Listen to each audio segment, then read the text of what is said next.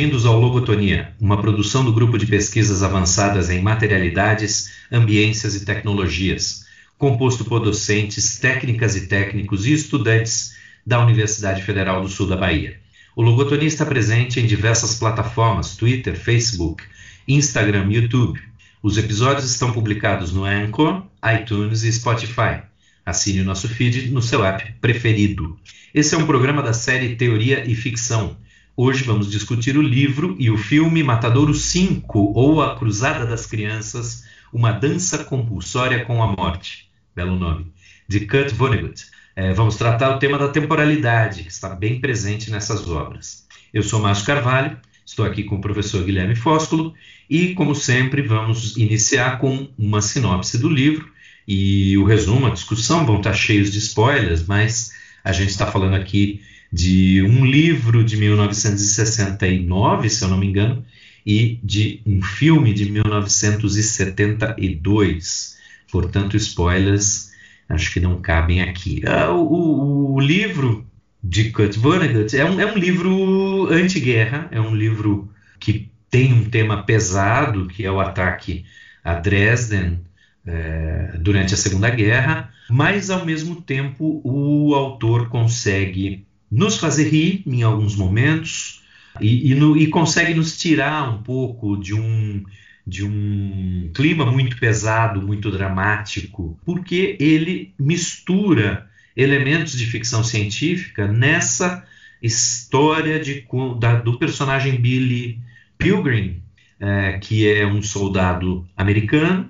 Ah, na verdade, mal é um soldado, ele era o auxiliar do capelão né, e, e, que foi capturado na Alemanha, aliás, em Luxemburgo, e ele é levado para Dresden e está lá quando uh, as forças aliadas bombardeiam a cidade.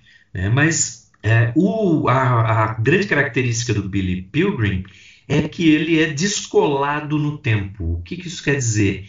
Ele fica saltando para trás e para frente na história da própria vida. Ele, é, enquanto ele está sendo, por exemplo, transportado é, num trem de, de, de, prisioneiros de guerra, ele dá um salto e se vê é, e se sente, está efetivamente num futuro dele, é, numa, por exemplo, numa homenagem do Rotary Club em que ele está assumindo a presidência do Rotary da cidade dele. Né? E depois ele volta então ele está sempre saltando no tempo e a gente eh, nunca sabe exatamente onde ele está. E esse artifício do Kurt Vonnegut nos permite, eh, ou permite ao autor eh, apresentar aos poucos o, a história do Billy. Então a gente não tem, como o Guilherme estava comentando agora há pouco, se a gente for contar a história para alguém, a gente vai contar de maneira linear a história do Billy. E, enquanto que o Kurt Vonnegut é, não nos apresenta de maneira linear, ele nos apresenta aos pedaços. Então a gente vai construindo, é, é, percebendo a construção da história de vida é, dessa pessoa. E por que, que ele salta no tempo? Porque ele, em algum momento, em algum desses momentos da vida, ele foi abduzido por uh, seres do planeta do planeta Traufamador. É, e ele descreve os traufamadorianos como parecendo, como é que é? é, é sifões de desentupipia né?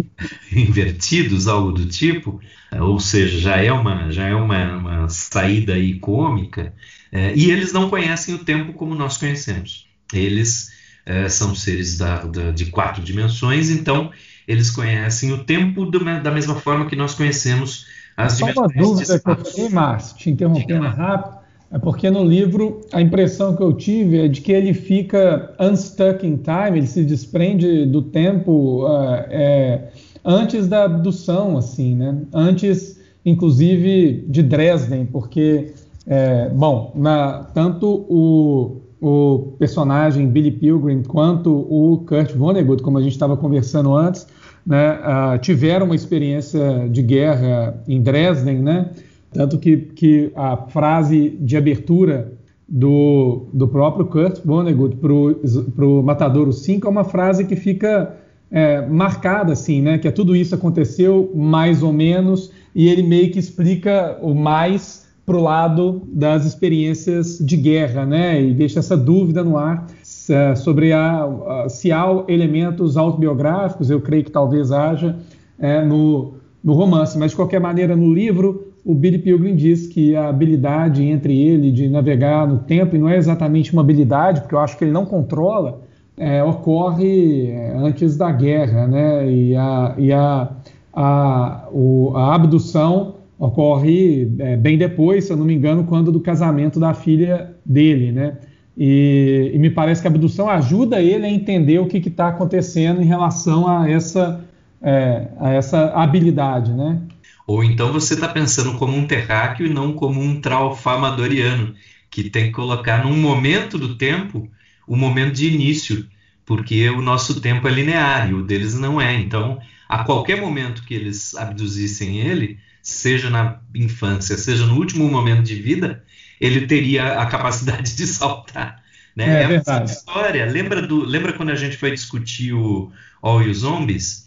Uhum. É a mesma dificuldade que a gente encontra em, em, em entender que a, a história de vida da Jane lá no, no All You Zombies é fechada em si mesma. A nossa tendência é pensar, peraí, veio vindo a, a, linha do tempo, aí aconteceu alguma coisa, daí ele voltou, e aí foi. Mas então como é que da primeira vez não aconteceu? É, não tem primeira vez. A gente tem que pensar o, o, tempo ou a vida da pessoa como um grande bloco. Né? É difícil para a gente. É muito Você difícil. tem razão. E um, e um, outro elemento que dificulta um pouco esse livro também, né? É, é que o, o Billy ele é hospitalizado com sintomas similares a estresse pós-traumático de guerra, né? E ele é colocado a, a cuidado né, de um hospital psiquiátrico e tal. E, e nesse lugar ele compartilha um quarto com um, um, um colega que chama Elliot Rosewater, que introduz ele às novelas de um autor obscuro de ficção científica, né, que o, o Kurt Vonnegut chama de Kilgore Trout.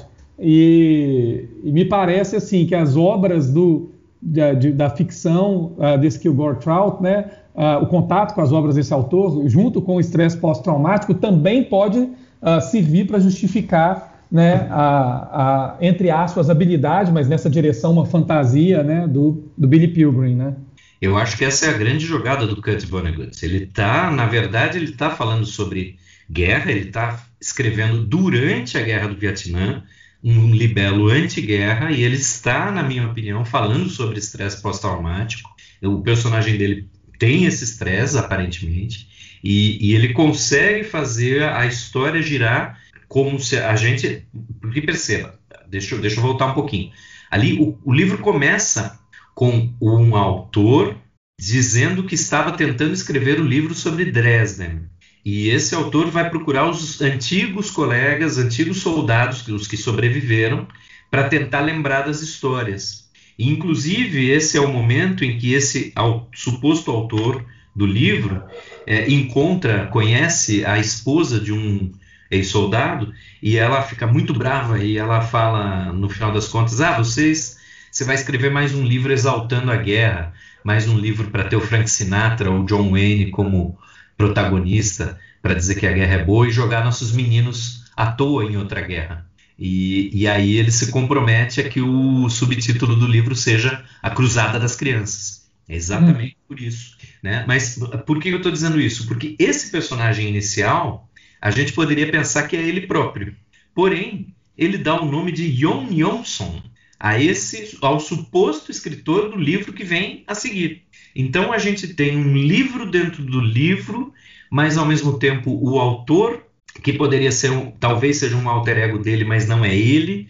Então ele joga muito com a gente. E nesse jogar é que eu, eu acho que você tem razão é, no que diz respeito ao estresse pós-traumático, porque a gente pode pensar que tudo, tudo essa, toda essa loucura é sintoma de um estresse pós-traumático uh, da, dele ou do Jon Johnson. É, eu queria até comentar contigo, Guilherme, não sei se você já viu um filme é, chamado Bliss, é, que está no Prime Video. É, ele parece ser um filme bobinho, ele é um filme meio bobinho, mas se você prestar atenção, é, ele é, é, meio que um é meio que um Matrix, tá? Hum. Mais ou menos um Matrix aqui. Só que se você prestar atenção, talvez nesse caso não seja um Neo que está sendo que está acordando para o mundo, mas seja um Neo que está enlouquecendo, porque no fundo é a história de alguém que abandona tudo e vai morar na rua, é, enquanto vai descobrindo coisas que estão acontecendo por trás. Então eu acho que é mais ou menos a mesma pegada esse Bliss. É mais ou menos a mesma pegada. Você está dentro da cabeça do cara, então você está vendo o que ele está vendo, você está se, né, se identificando com o que ele está passando, mas você não tem como saber o que é real. Como ele também não tem. Ah, me parece que é esse o artifício do, do Kant, sim.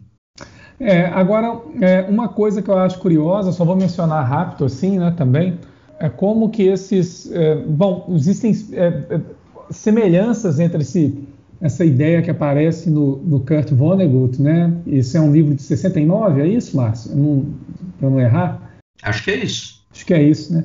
Bom, de qualquer maneira, em outras obras, assim, né? Tem uma, tem uma obra é, é que é do, é do Lovecraft, que chama é, The Shadow Out of Time, né? É, e é um, bom, não é um romance, é um conto, mas é um conto bastante longo, assim, né? Tem várias partes e tal. E na história, é, me parece bastante próximo, assim, da história do, do Vonnegut, no sentido de que existe uma raça de extraterrestres, que é a raça It, uh, com a habilidade de viajar através do espaço e do tempo. Só que eles realizam uh, essa, essa habilidade trocando de corpos com hospedeiros né, uh, em determinado tempo e espaço. Então, um membro da raça It toma o seu corpo e você é lançado no corpo de um membro dessa raça no local onde ele estaria, no planeta onde ele estaria. E é, é curioso porque isso aparece, né, uma coisa um pouco similar assim, em 36, né? e essa obra de 69. Por que, que eu estou colocando o tempo? Porque em 80 também aparece uma coisa similar, que é no, no, no né, na história em quadrinhos do Watchmen, que depois né, se torna filme, série, etc., na figura do Dr. Manhattan, que também tem essa qualidade de estar, não é exatamente viajar no tempo, você está em vários lugares do tempo ao mesmo tempo, assim, né, como se o tempo uh, não fosse uma linha, entre aspas, né? Ah, como se ele fosse a descrição que, que, o, que os traumamadorianos dão para o Billy Pilgrim no, no, livro é interessante, é como se fosse uma paisagem o tempo, né? Você pode estar em vários lugares dessa, dessa paisagem, não é tanto uma linha é, temporal assim. É, eu estou mencionando isso porque se a gente voltar na década, no século XIX, e aí o Márcio vai me corrigir, porque, enfim, né, é, eu posso estar redondamente enganado, é, me parece que o conceito de viagem no tempo ele só aparece, pelo menos da forma como a gente conhece, né, é, na obra né, The Time Machine do H.G. Wells de 1895. Né? Então, eu não conheço obras que tratem de viagem no tempo, pelo menos nesse sentido moderno, né, da, da máquina do tempo e tal, uh, antes né, do, do que venham antes, que tenham surgido antes desse, dessa história do H.G. Wells, assim, né? É, você conhece, Márcio? Rapaz, não conheço não. Não conheço não. Bom, então... é a primeira mesmo. Interessante, né, que o que o H.G. Wells no final das contas está tá fazendo ali uma uma está usando a máquina do tempo. Ela nem é o mais importante, né?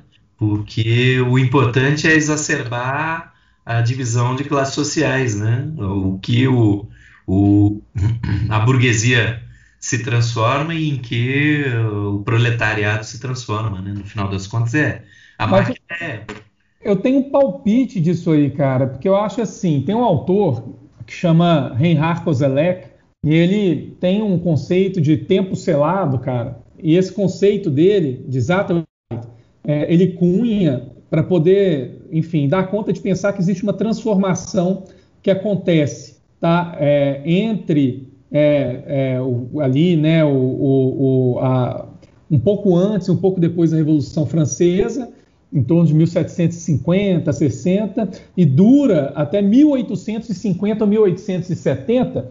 E esse período é um período que vai consolidar determinada construção social do tempo, que um outro autor chamado Gumbrecht vai denominar de historicismo, ou visão historicista do tempo. E tem que ver com a consolidação né, de, de, um, de um cronótopo, né, de uma, de uma, exatamente dessa construção social do tempo, que vê o tempo como uma linha, né, uh, para colocar em termos rasos e rápidos, né, e o humano como habitando um ponto nessa linha e avançando nessa linha em direção ao horizonte sempre aberto de possibilidades, né, e, e, e acumulando o passado uh, para trás. E o presente se torna um tempo imperceptível, infinitamente perceptível entre a massa que se acumula atrás do sujeito histórico, né, como o passado, e o horizonte que abre-se perpetuamente no futuro. E é curioso que esse horizonte que se consolida é o horizonte que abre de determinada maneira, né, tanto a liberal democracia burguesa como possibilidade uh, de, de, de, de, do humano alterar o futuro e melhorar o futuro, quanto o comunismo, né? ambos assim, como crias iluministas da consolidação uh, desse, desse, dessa construção social do tempo. E onde que eu quero chegar aqui? Um conceito como de viagem no tempo, avançado, por exemplo, pelo H.G. Wells, que é o tradicional, não seria possível sem a consolidação uh, desse cronótopo historicista. Né? Então, ponto um, a visão tradicional da viagem no tempo teria que ver com a construção uh, desse cronótopo historicista. E a pergunta que eu farei para o Márcio, um pouco capciosa, é se esses outros, essas outras maneiras de se ver a viagem no tempo, que vão aparecer, aparece já ali um pouco, né, no Lovecraft, mas aparece muito no Matadouro 5, né, e aparece também, eu acho, no Watchmen, não diriam respeito a outro cronótopo, a outro horizonte histórico, né? Se já não diria respeito a outra forma de pensar uh, o tempo, né? Ou, ou, de conceber o tempo, assim, né? Não só o tempo, né? Eu acho que são outras formas de conceber tempo e espaço, porque a gente aí está em, é, em outro mundo agora no, no século XX, no século XXI, acho que ainda nem deu para pensar que mundo é, mas eu estava lendo outro dia ali um físico contemporâneo italiano, Carlo Rovelli, alguma coisa assim. Ele estava falando exatamente isso. A gente precisa pensar, mudar o jeito de pensar o tempo. Né? Para conseguir é, entender o, o, o século XXI, a gente precisa mudar o modo de pensar o tempo. Quando você falou do, do Watchman, do, dessa ideia de um tempo em que é possível um objeto se deslocar para frente e para trás, eu sempre me lembro que o Richard Feynman é, para tentar responder uma pergunta simples: por que todos os elétrons são idênticos? Né? Você pensa que teve lá o Big Bang, teve uma formação de um pouco depois de, de, de partículas, etc. Por que essas partículas saíram iguais, em categorias iguais? Né? É, e aí, nessa coisa de pensar essa pergunta, é, o Feynman conseguiu montar um modelo matemático em que só existe um elétron no universo. Só existe um. Mas ele vai e volta no tempo. Então é o mesmo elétron que está em todos os meus átomos. É, eu, eu, eu, percebo eles aqui e agora, é, ou ele em várias posições, porque ele está indo e voltando no tempo. Os meus elétrons, os seus elétrons, os elétrons que estão na rede elétrica passando, todos do universo, podem ser um só. Se essa característica de ir e voltar no tempo for possível, percebe? E matematicamente é possível. Então, eu tenho certeza que é isso, que, que são novos modos de pensar é, tempo e espaço, mas que estão ligados a novos modos de sociabilidade, estão ligados a, a é, sem querer tomar o lugar do marxista, mas que estão ligados à vida material, né? à materialidade da sociedade. Mas só para voltar nesse assunto, já que você tocou em Marx, né?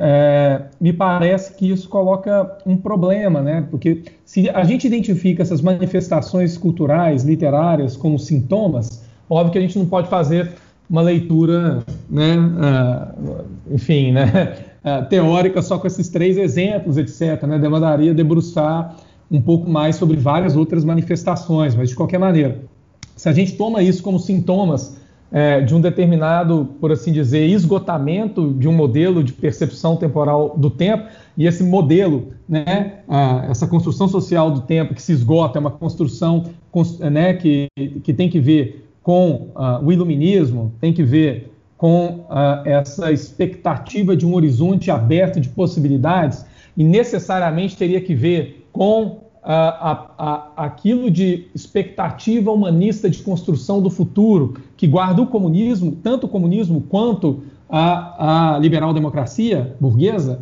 no sentido das eleições, etc., etc., né? Uh, o que eu fico pensando é se essa alteração no cronótopo, né, uh, ela também não significa um esgotamento dessas outras duas formas, entende?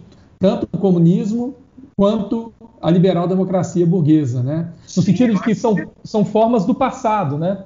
Sim, eu acho que a gente está falando de pós-iluminismo, a gente está falando de pós-humanismo. Talvez o Kurt Vonnegut seja aí um, um precursor disso, do que a gente tem visto, por exemplo, naquela ótima série Years and Years, a, a personagem lá que quer se, se tornar transhumana. Né? Acho que, eu acho que é isso sim. É, a gente está falando de um esgotamento.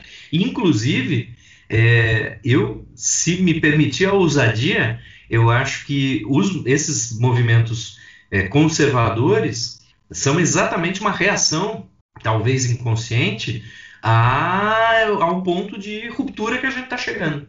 É uma tentativa de segurar ainda é, alguma coisa mais, mais anterior, até vamos puxar para antes até do iluminismo. Né? O, iluminismo está se encaminhando para um pós-iluminismo, o humanismo está se encaminhando para um pós-humanismo, e os movimentos conservadores tentam puxar isso para trás. Não, vocês não vão andar para frente, a gente vai sair disso e a gente não gostava nem disso, a gente quer o que veio antes. Então é um momento de crise, eu lembro sempre do Morin, lá no, no Introdução à Sociologia dele, ou Sociologia, como introdução, em que ele fala sobre uma criseologia. Né? No, no, momento de crise você tem, ah, você tem uma trava e não consegue agir, e aí as possibilidades são repetir os mesmos comportamentos diante de uma situação que é diferente, avançar para encontrar novos comportamentos ou recuar, recuar é, para um momento de maior conservadorismo ainda. Né? Isso também é, é possível é, e acho que parte da sociedade... Eu curioso, cara, que é o seguinte, e de novo, né, querendo problematizar um pouco uma visão talvez um pouco mais simples a respeito né, do, da, desse problema, enfim, do fascismo, do nazifascismo e da, e da que se, sei lá, que a gente habituou a chamar hoje de extrema direita no mundo, né? É, uma coisa que é curiosa, porque eu acho que a gente tem que parear essas duas coisas, né? Tem que fazer esse trabalho de parear o nazifascismo de um lado e a extrema direita hoje do lado, de, de outro lado, é, de duas formas distintas, né? A primeira delas diz respeito a é bastante curioso que tanto o comunismo quanto as liberais democracias querem julgar o fenômeno do nazifascismo um no colo da outra, né? Então, se você pegar uma autora como a Hannah Arendt, ela joga o nazifascismo no mesmo, no mesmo é, é, terreno do que o comunismo, stalinismo, como regime totalitário. Né? E se você pegar as interpretações, entre aspas, mais conservadoras, tradicionais em Marx, elas tendem a julgar imediatamente o nazifascismo como movimentos reacionários. Né? Colocam ali na luz de 17, 1917, e, enfim, e jogam ah, na conta da liberal democracia. Mas nenhuma das duas, nenhuma, veja bem, isso é muito curioso, nenhuma das, nenhuma das duas, é, é, nenhum dos dois modelos políticos, por assim dizer, quer essa criança no colo. Não só isso, eles se aliaram efetivamente na Segunda Guerra Mundial contra o nazifascismo. Tanto o comunismo, por um lado, né, o soviético, quanto a liberal democracia norte-americana. Né? Ou seja, você consegue explicar isso? A gente olha para trás e vê tanto as liberais democracias burguesas quanto o comunismo como compartilhando uma mesma árvore luminista comum. Agora, eu não sei se é o caso de já chamar esses movimentos como anti-iluministas, sabe? Nazifascismo e a extrema direita, né? Essa é investigação que eu acho que seria importante assim fazer, né? Tem, tem alguma outra coisa aí, né? Eu acho que tem alguma outra coisa e, e, e, talvez, como você colocou, que emerja, que esteja ali emergindo é, é, é, bem antes, na verdade, da sequer da Primeira Guerra Mundial, esteja emergindo ali na, nesse período mesmo de consolidação do cronómetro historicista de 1800 alguma coisa, né? Então, é, eu só voltei nisso, na verdade, porque eu acho que, que, que, que, muito comumente a gente cai no erro hoje de identificar imediatamente né, a extrema direita uh, no mundo né, com um espectro liberal democrata. Né? ou liberal burguês, assim, né? E, enfim, eu acho que assim a gente tem que olhar para trás para entender um pouco o, o, horizonte contemporâneo, né? Nesse, nesse sentido aí. Agora, é, Márcio, só para voltar um pouco também na questão do tempo histórico, eu acho que a problematização aí é o seguinte: isso que a gente está chamando, é, talvez, de sintomas de uma mudança no cronótipo, eu acho que o, o Gumbrecht ele vai chamar de presente amplo, e, e tem um autor francês que chama François Hartog, no livro Regime de Historicidade, é, perdão, é, que num livro dele sobre regimes de historicidade, ele chama de presentismo, e que eu acho que compartilha as mesmas características, que é, se por um lado você teria esse, esse cronótipo historicista como linha, e o sujeito histórico quase cartesiano como um ponto, né, e o horizonte aberto de possibilidades, etc., essa coisa inteira. Por outro lado, você teria se consolidando, principalmente pós-era da informação e tal, né? Uh, depois, obviamente, de 1945, um regime onde você teria um acúmulo cada vez maior de passado e na mesma medida uh, em que o presente, perdão, perdão, o futuro parece se fechar como horizonte de possibilidades. Se fechar no sentido de que o lugar do futuro parece ser cada vez mais lugar da tragédia, seja a tragédia, o desastre, a catástrofe climática, seja a guerra, foi a guerra durante muito tempo na Guerra Fria, né? Uh, seja, enfim, né, a destruição do planeta é, é, via é, qualquer outra coisa que a gente puder imaginar, um meteoro, né, uma, um, um, rogue planet chocando com a Terra, etc. Então você tem um horizonte futuro fechado, não cabe mais aquele modelo de administração, por assim dizer, do futuro que é liberal democracia burguesa ou comunismo nesse sentido né, é, de ver o futuro com positividade. E por outro lado, o presente se alarga, né? É, se alarga tanto informacionalmente, na medida em que já faz décadas que a gente vive com acúmulo digital de dados e etc., né?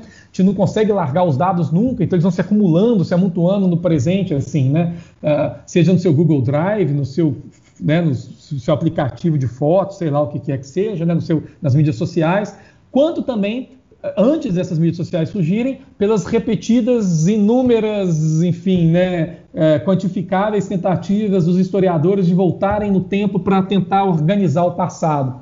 E que acabou produzindo toda sorte de interpretações possíveis sobre um passado que nunca verdadeiramente fica para trás. Né? Então, acho que essas coisas se encontram para produzir um alargamento do presente, que talvez tenha afinidades né, com a ideia de viagem no tempo que aparece no Matadouro 5, aparece também né, no Doutor Manhattan e em outros lugares é, é, mais contemporaneamente. Né? Sim, o curioso é que você pensar, por exemplo, com um filósofo como o Henri Atlan, é, ele vai trabalhar com a proposta de que, é, no, aqui falando de filosofia da mente, né, é, na verdade só existe a mente presente. A mente só existe presente. O, o, o passado está no, no, presente em forma de memória e o futuro está no presente em forma de, de projeto. E aí vem o que você falou, que a gente tem cada vez mais dificuldade em pensar em utopias. Né? A, era, já foi-se a época em que pensar distopia era coisa de adolescente revoltado. Agora é o contrário. Né? Você tem que ser muito ingênuo para não pensar numa distopia. Né? Eu, eu costumo falar com a, com a Joana, com a minha esposa, né? A gente Star Trek foi a última utopia que a gente viu. É a última utopia que tem, não tem, tem mais. Qualquer coisa que você vai ver de futuro é distópico. É, então você tem toda a razão. Acho que a gente isso de uma certa maneira é a gente projetando o que a gente tem hoje para o futuro, né? E, e nesse sentido que você está dizendo, ampliando o presente e transformando o futuro num, num simplesmente numa grande consequência é, do que a gente está fazendo aqui, mesmo que seja, como você deu o exemplo de um meteoro, mesmo que seja uma catástrofe que independe da, da nossa atuação, você percebe que a gente tem mais facilidade em pensar que vai cair um meteoro do que que vai chegar uma raça extraterrestre benevolente.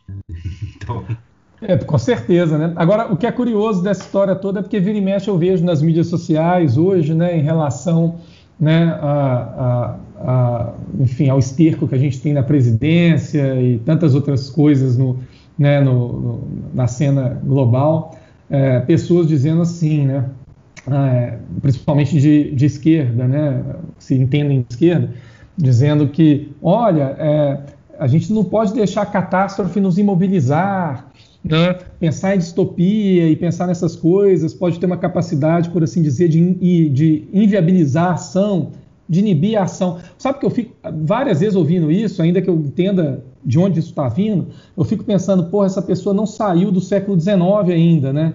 Porque, assim, é uma crença muito firme na capacidade do humano organizar a ação e, e organizar o próprio futuro, né? O próprio tempo, né? Parece assim, ó, contramão de tudo que foi feito na, na, década de 60, 70, 80, em termos de filosofia, ciências políticas, etc., né? ciências sociais, que a ideia é exatamente de estruturas, por assim dizer, que, que enfim, dispensam o humano, né? seja na teoria dos sistemas, do Niklas Luhmann, seja no pós-estruturalismo de um Foucault, seja, enfim, percebe? Isso aparece em vários autores, assim, né? Parece um sintoma da, da, do, do, do finado século, né? É exatamente esse banho de água fria no otimismo do século XIX, de que o humano era plena e racionalmente capaz de trabalhar o seu próprio tempo, talvez o futuro, etc. Né? No sentido de que não, não somos. Aí fica essa mentalidade né, uh, parece assim, né, de, do passado, né, historicamente teleportada para o presente, achando que ficar falando que vamos conseguir, vamos conseguir, temos que ser otimistas, vai produzir algum resultado, né? Pois é, mas ao mesmo tempo é, é, eu acho que é um pouco naquele sentido que eu falei de é, um momento de crise e alguma parte da sociedade tenta retroceder, porque a gente estava no, no século XIX numa situação em que a ciência achava que tinha acabado, já, já tinha acabado, já tinha chegado a todas as principais teorias, agora era só debater filigrana, é, é fenômenozinho menor, secundário, que a gente ainda não conseguiu explicar, e a gente vai conseguir. Aí você passa por um. Só filigrana, né? Teoria, teoria da unificação, né? Filigrana. Aí, tá, antes, pré, pré, tô pensando pré, pré-relatividade quântica. Ah. Então, é, ali a, a, era o domínio da física clássica, agora é expandir a, o método da física clássica para as outras ciências e vai dar tudo certo, está tudo fechado. Aí, de repente, vem revolução científica com relatividade e quântica, que vem quase simultâneas, vem simultâneas mesmo, e, e aí a gente fica nessa barafunda e chegamos ao século XXI com gente negando coisas que são sabidas há 4 mil anos, há, há, há, perdão, há 2.500 anos. Felicidade da Terra, pelo amor de Deus. Né? Então, aquela ciência que já estava pronta, completa, aquele otimismo do século XIX, depois de revoluções científicas, depois de grandes guerras, depois de, de Guerra Fria, sumiu aquele otimismo. Mas só lembra que tem isso, né, Márcio? De fato, né? A gente estava falando disso e é isso. É um cronótopo que diz respeito a esse horizonte que você está descrevendo e que pensa exatamente no humano como uma força cartesiana racional abstrata, né? É isso, né? Então... E, e ao mesmo tempo, se você pegar ali, é, por exemplo, você pegar os, os, os livros de Júlio, Júlio Verne, tá? É, são livros otimistas, tem esse clima otimista, mas de uma certa maneira eles já estão refletindo alguns limites.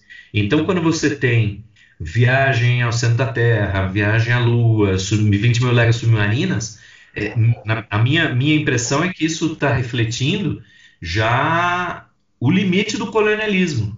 Né? O colonialismo já está. Né? não tem mais terra para dividir entre os impérios, né? entre os países imperiais. Então você precisa de expansões para o fundo do mar, para a Lua, para, né? É, e, e, talvez então, mesmo nesse otimismo, você tenha razão em dizer que já tinha sementes ali de futuras convulsões, né? Acho, acho que talvez você tenha razão nesse ponto. É, eu, eu, eu, eu acho assim, né, que, que isso merece uma investigação um pouco mais detida, né? Aqui eu acho que a gente está especulando, mas pegando uma série de, né, de, por assim dizer, de pontas soltas, assim, né? Mas que fazem sentido, assim, né? É, uma das coisas que eu acho que faz sentido também é pensar assim, é, não sei, isso aí eu já viajando um pouco há um tempo, é, como que essa sensação esse, esse período de, do, da consolidação do cronópio historicista, do 19, ele também ele, ele, ele já cristaliza um sintoma que vai chegar até meados do século XX, um pouco antes, que esse sintoma tem uma autora, né, que é, que chama é, Pamela Lee, que ela tem um livro que chama Cronofobia, né? E o conceito dela, na verdade, diz respeito dessa de uma sensação, por assim dizer, né, asfixiante de aceleração do tempo, uma, espécie de fobia do tempo. Só que ela está se referindo à arte dos anos 60 no livro dela. Agora, o ponto é, eu não acho que isso se reduza à arte dos anos 60, assim, né? Eu acho que se a gente pega, por exemplo, né, a, a Revolução Francesa mesmo, você vai ter o Jacques Louis David tentando registrar em tempo real os eventos da Revolução, meio que tentando congelar o tempo, né? A morte de Marat pintada às pressas, a, a, a, tem o esquete da Maria Antonieta enquanto ela guarda ser guilhotinada, tem o julgamento na quadra de tênis, que ele não consegue terminar, as coisas acontecem muito rapidamente e o cara tá lá sucessivamente tentando dar conta daquilo, quase como se ele fosse uma mídia social, por assim dizer, num tempo que não há mídias sociais. 1810 e 1815 também tem o Francisco de Goya em outro lugar, tentando capturar as crueldades da guerra da, da Peninsular ali, também meio que em tempo real, né? Uh, que são a, a, série de gravuras dele, que chama, esqueci, acho que é Los Desastres de la Guerra, uma coisa assim, mas que permanece inacabado também, mas é o cara meio que assim, fazendo arte, por assim dizer, quase fotográfica, né? É, a mesma coisa acontece também com o, o, o Balzac tentando né, uh, transformar de determinada forma o, o, presente em história, se tornando né, o, secretário da sociedade francesa né, no regime ali uh, pós-revolucionário, etc., ainda que fosse é, legitimista. Né? Eu quero dizer assim, há vários sintomas ali, já no século XIX, de pessoas que estão tentando lidar com um cronótopo que parece, por assim dizer, desestruturar a sensação de um tempo, uh, de um cronótopo anterior, que é um tempo que não avança, quase um tempo medieval. Né? Isso vai por água abaixo, é do tempo cíclico, né? Isso vai por água abaixo ali no 19, o tempo acelera, é revolução, é não sei o quê, tá, as coisas vão se acontecendo, se sucedendo muito rapidamente, assim, né? É, e aí eu acho, assim, que isso tem reflexos disso até a década de 60 e 70, mas a pergunta que eu faço é, e aí meio que especulando, se nesse horizonte de presente amplo, que é o do Matadouro 5, que é dessas coisas que a gente está discutindo, no final das contas, a, a, sensação não é tanto de aceleração do tempo mais, é meio como se a gente tivesse acostumado com o tempo acelerado. Então é de imobilidade no tempo acelerado. É meio assim, ah. Não é de simultaneidade, não?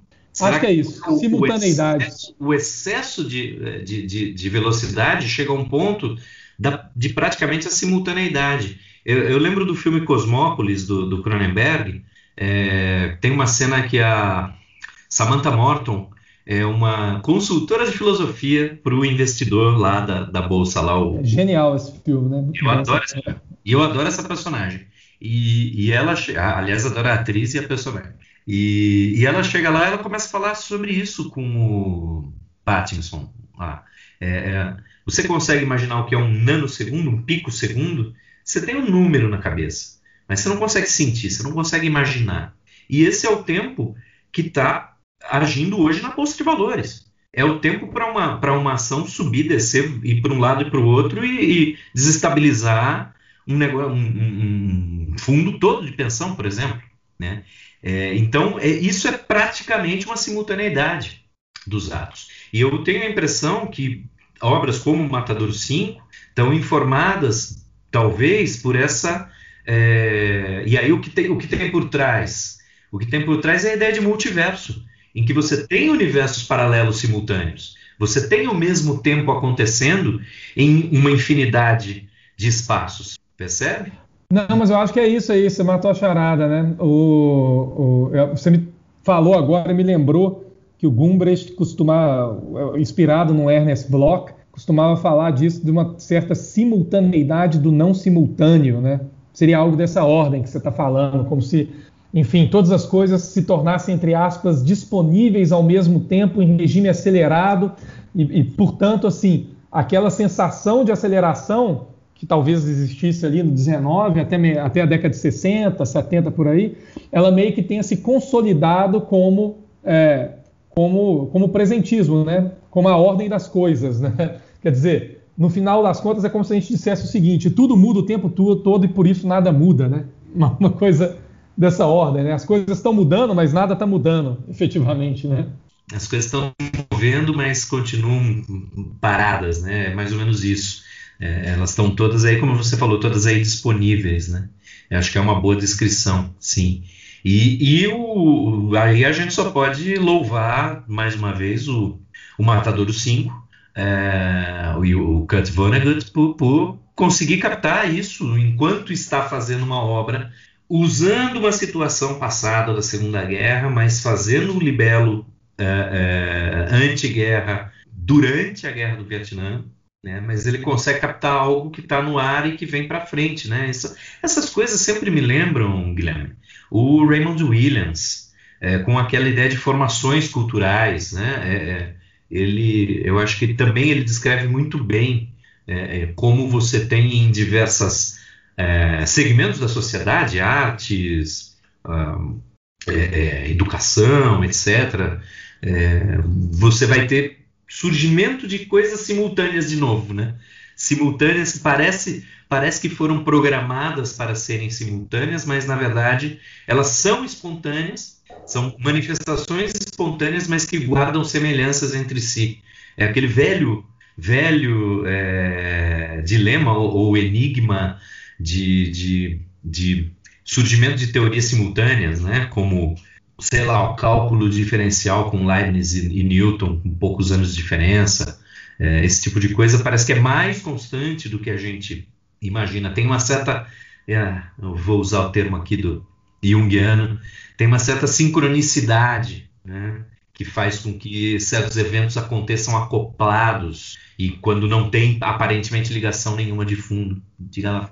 Agora, é, é, esse é o problema, né? Porque assim, o sintoma que a gente vai montando com isso, né, de determinada maneira, é desesperador, porque você começa a perceber, né, a, a, as chamadas, por assim dizer, né, a, a uma alteração é, mais positiva do social, sejam elas, sei lá, venham elas, né, sei lá, do Krenak, venham elas, sei lá, a, a, que seja de um, né, de, um, de, um, partido político como PSOL, PT, o que quer que seja, né, ou venham elas também uh, né, da, da, da, galera comunista mais animada, né, não sei, como um Gizek, etc., né, não importa tanto. O ponto é que elas parecem compor uma sopa de coisas ali que, que, que sabe, indiferenciada.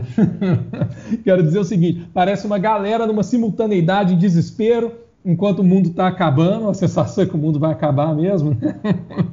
é, e, e, e, e, enquanto ninguém se apercebe que de fato assim, se já houve algum leme desse barco, né, que, que, a gente chama de social, da sociedade e tal, ele já ficou para trás há muito tempo assim, né? Ele se movimenta meio que sozinho, né? Não há muito o que se fazer aí, né?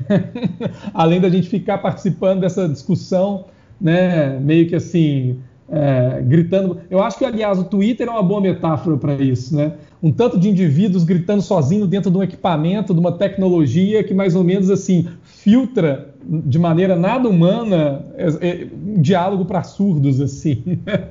uma coisa dessa ordem, né? Quer dizer, aquela ideia antiga da sociologia acionalista, né, do, do da ação humana organizando a sociedade, se isso for verdade, nós estamos perdidos, né? Porque a ação humana está é, cada vez mais barata tonta, barata voa, e, e, me parece que se não tiver estruturas que segurem, instituições, estruturas que segurem, efetivamente as nossas distopias liberais uh, e individualistas uh, vão ser as piores possíveis. Né? A gente é, corre um, um, por um caminho de descolamento é, do, dos indivíduos entre si e dos indivíduos em relação ao que a gente convencionou chamar de realidade, que agora já, já dá para falar em plural, né? agora é curioso, né, Márcia? É, é, isso aí que você estava comentando até, a gente vive nesse horizonte onde é que a gente herda instituições, como você falou agora, estruturas do século XVIII e XIX, né?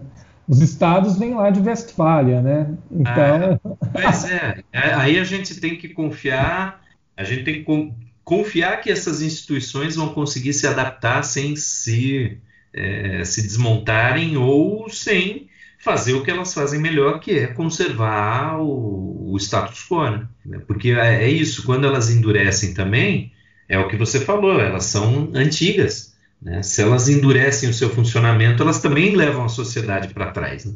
Então, eu acho que a gente vai acabar esse, esse programa que tava, começou tão bem com um, um livro e um filme, eu ainda vou falar do filme na dica cultural, tão bons e tão é, é, anti, anti-guerra, né? um tema tão bom, acho que a gente vai terminar esse episódio aqui dizendo o seguinte, que andar para frente é, é, é, terrível, está se, tá se configurando para ser uma coisa terrível, de um jeito ou de outro, seja ambientalmente, socialmente, o que quer que, individualmente, o que quer que seja, e que também não dá para confiar e pedir que a gente volte para trás, porque voltar para trás também é voltar para uma situação com instituições e com, com comportamentos que são é, inadequados para o mundo atual, né? Então, é, talvez seja essa a, a coisa, Guilherme. Talvez a gente esteja expandindo o presente exatamente por querer para querer apagar o passado e não chegar no futuro. É uma coisa curiosa que você falou aí, na verdade, é, é, Márcia. Agora eu vou falar tudo errado, tá? Porque eu não lembro direito. Eu tô até dando Google aqui para ver se eu lembro. É, mas é, depois você me, você me se eu estiver errado. Aquele filme, eu esqueci ele, sobre a crise dos mísseis. Acho que são os 13 dias que abalaram o mundo, é isso? Os 11 dias ou 13 dias. Que... Não lembro não, lembro não. Deixa eu só ver no Google aqui, porque também, né? Mas enfim, é, nesse filme aí, é 13 dias que abalaram o mundo, foi mal. É, é, muito interessante porque tá o Kennedy lá e etc. no gabinete daquele horizonte é, terrível de, enfim, né, de, de indiscernimento da, da crise dos mísseis, né, sem se saber exatamente o que fazer, etc, etc. E tá né, o, o, o presidente com o assessor dele lá, né, eu não lembro se é, o, eu acho que é o Kevin Costner, que é o assessor e tal, né? É, e aí o, o, o, presidente vai perguntar para ele, cara, e aí, o que, que nós vamos fazer, etc. e tal, né? E a resposta do assessor é genial, porque é a resposta que é não existe velho sábio, querendo dizer o seguinte, como a situação das crises dos mísseis é nova, você está lidando de bombas atômicas, não tem absolutamente nada que o passado possa te ensinar, né? Para lidar com esse, esse problema presente. Eu acho que essa frase aí do Kevin Costner no filme, ela vale para todos 100% dos nossos problemas contemporâneos, sabe? Quer dizer, qualquer tipo de solução, e eu não falo solução no sentido positivo, tipo uma coisa boa, a solução pode ser o fim da humanidade, não sei, qualquer tipo de solução que surgir dessa, desse, desse imbróglio gigantesco que a gente vive hoje, né, é uma solução que não pode ser prevista, né? Eu acho isso, né? A gente está num horizonte de indeterminação é, muito, muito grande, assim, né? Eu acho que comparável talvez só ao, pós-revolução francesa e sei lá, e o pós-segunda guerra, né? Ali comparável, no... comparável à situação do Dr. Manhattan que foi bloqueado por uma onda de Tachyons e não conseguiu ver o futuro. mas é, mas essa frase é legal, né? Não existe o velho sábio, tal, porque eu acho que é isso mesmo, né? Não adianta você ficar olhando para velhos modelos, eu acho, né? É, na expectativa de que eles ainda vão encontrar algum tipo de respaldo presente, né? Então, eu acho que complica a coisa, né? Quer dizer, talvez mais do que nunca necessidade aí, nesse caso, da reflexão teórica, né? Porque, enfim, sem ela não tem mesmo para onde ir, né? E a reflexão não quero dizer, né, no, no, na, na, na, revisitação de antigos paradigmas, mas na, no trabalho duro da, da produção teórica nova mesmo, né? É isso aí, Guilherme conseguiu tirar uma alguma ponta de otimismo e ainda é uma ponta de otimismo que dá para gente usar como slogan para pensar ciência básica, filosofia, é, teoria social e etc. Gostei de ver. Acho que, acho que até vou sugerir que a gente passe para as dicas culturais já, porque para terminar com uma, alguma nota de, de otimismo, esse papo que foi decaindo é, em 40, 50 minutos, a gente saiu de estar tá falando feliz de um livro legal para perceber que não tem futuro e que a gente não quer, quer esquecer o passado. Não, tá melhor assim, Guilherme. sua, seu final é melhor que o meu. É, podemos passar para as dicas culturais? Vamos, vamos nessa, que já passando muito tempo, né? Eu achei que ia ficar mais curto o episódio e tal, já estamos para uma hora, né? Isso. Olha só, eu vou dar como dica cultural, como a gente não falou nada praticamente do livro, o próprio livro, é, que está saindo numa edição nova aqui, com tradução nova do, do Daniel Pelizari, é, em português. E é, eu vou dizer para você que eu, é, até pouco tempo atrás, poucos dias atrás, não sabia que tinha um filme do Matadouro 5. E eu fui ver o filme achando que era algum tipo de adaptação pobre ou, ou, ou frágil, vamos dizer assim. E aí eu fui extremamente su surpreendido para o bem. É, é, um filme muito bom, um filme de 72, muito bom, muito ousado, que, pense, é um livro que trabalha com esses saltos no tempo. É um filme, já com seus quase 50 anos, né, um filme que tem a minha idade, é, que, tá, que, que não tem medo de, em menos de dois minutos, já dar o primeiro salto temporal. Ele é muito ousado nesse aspecto. Começa com o Billy já mais velho escrevendo para o editor, falando: você não está entendendo, eu tenho um problema. Eu, eu estou solto no tempo. E quando ele escreve na máquina de escrever solto no tempo, ele já salta. E aí o filme todo é a partir de saltos. E é muito, muito bem feito mesmo. É, segue bem, bem próximo até o, o livro. Uh, e, e, aí eu fui atrás do diretor e, claro, né, George Roy Hill. É, George Roy Hill ganhou o BAFTA de melhor diretor em 1969 por Butch Cassidy and Sundance Kid, com Paul Newman e Robert Redford, quer dizer, é, e que é um filme ótimo mesmo. E ganhou o Oscar de melhor diretor uns anos depois com uh, o Grande Golpe, né, The Sting, em 73, também com os dois atores. E aí, com o Slaughterhouse 5, com o Matadouro 5, é, apesar de não ter atores, me, me, parece eu não conheci, talvez tenha algum, alguém mais conhecido, mas eu realmente não reconheci os atores. Mas a direção realmente é muito boa e ele ganhou o prêmio do júri em Cannes de 1972 com esse filme. Então, quem puder, é, procura o filme porque é, é, eu não conhecia e é uma pérola, viu? Vai lá, Guilherme. Bom, eu vou fazer uma série de recomendações. Mais de uma pode, né, Márcio? é, eu vou começar indicando, então, na verdade, é, um, um, livro, dois livros que eu citei, né, rapidamente, como livros que tentam mapear um pouco o nosso horizonte histórico, né, o nosso amplo presente, o tempo da cultura contemporânea, que é um livro do Hans Ulrich Gumbrecht, publicado no Brasil em 2015 pela editora Unesp, é, e o regime de historicidade, presentismo e experiências do tempo, ah, que chegou no Brasil em 2013, se eu não me engano, pela editora Autêntica.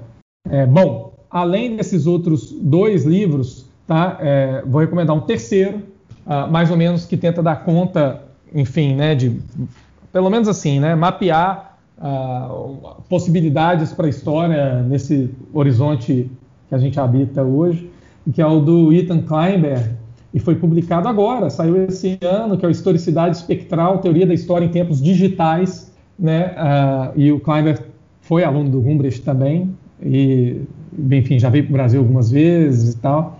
Então, acho que é um texto, são textos interessantes para mapear né, o, o, o nosso horizonte.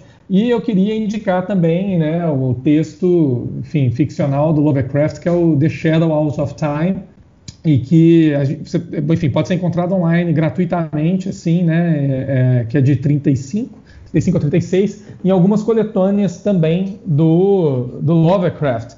Porque, se eu não me engano, acho que é esse que é o texto que inaugura assim como o H.G. Wells talvez seja o texto que inaugura o cronótipo historicista na ficção, acho que é esse que inaugura o presente amplo, o presentismo, né, com essa, essa visão uh, de desprendimento do tempo né, dentro da, da ficção. É isso.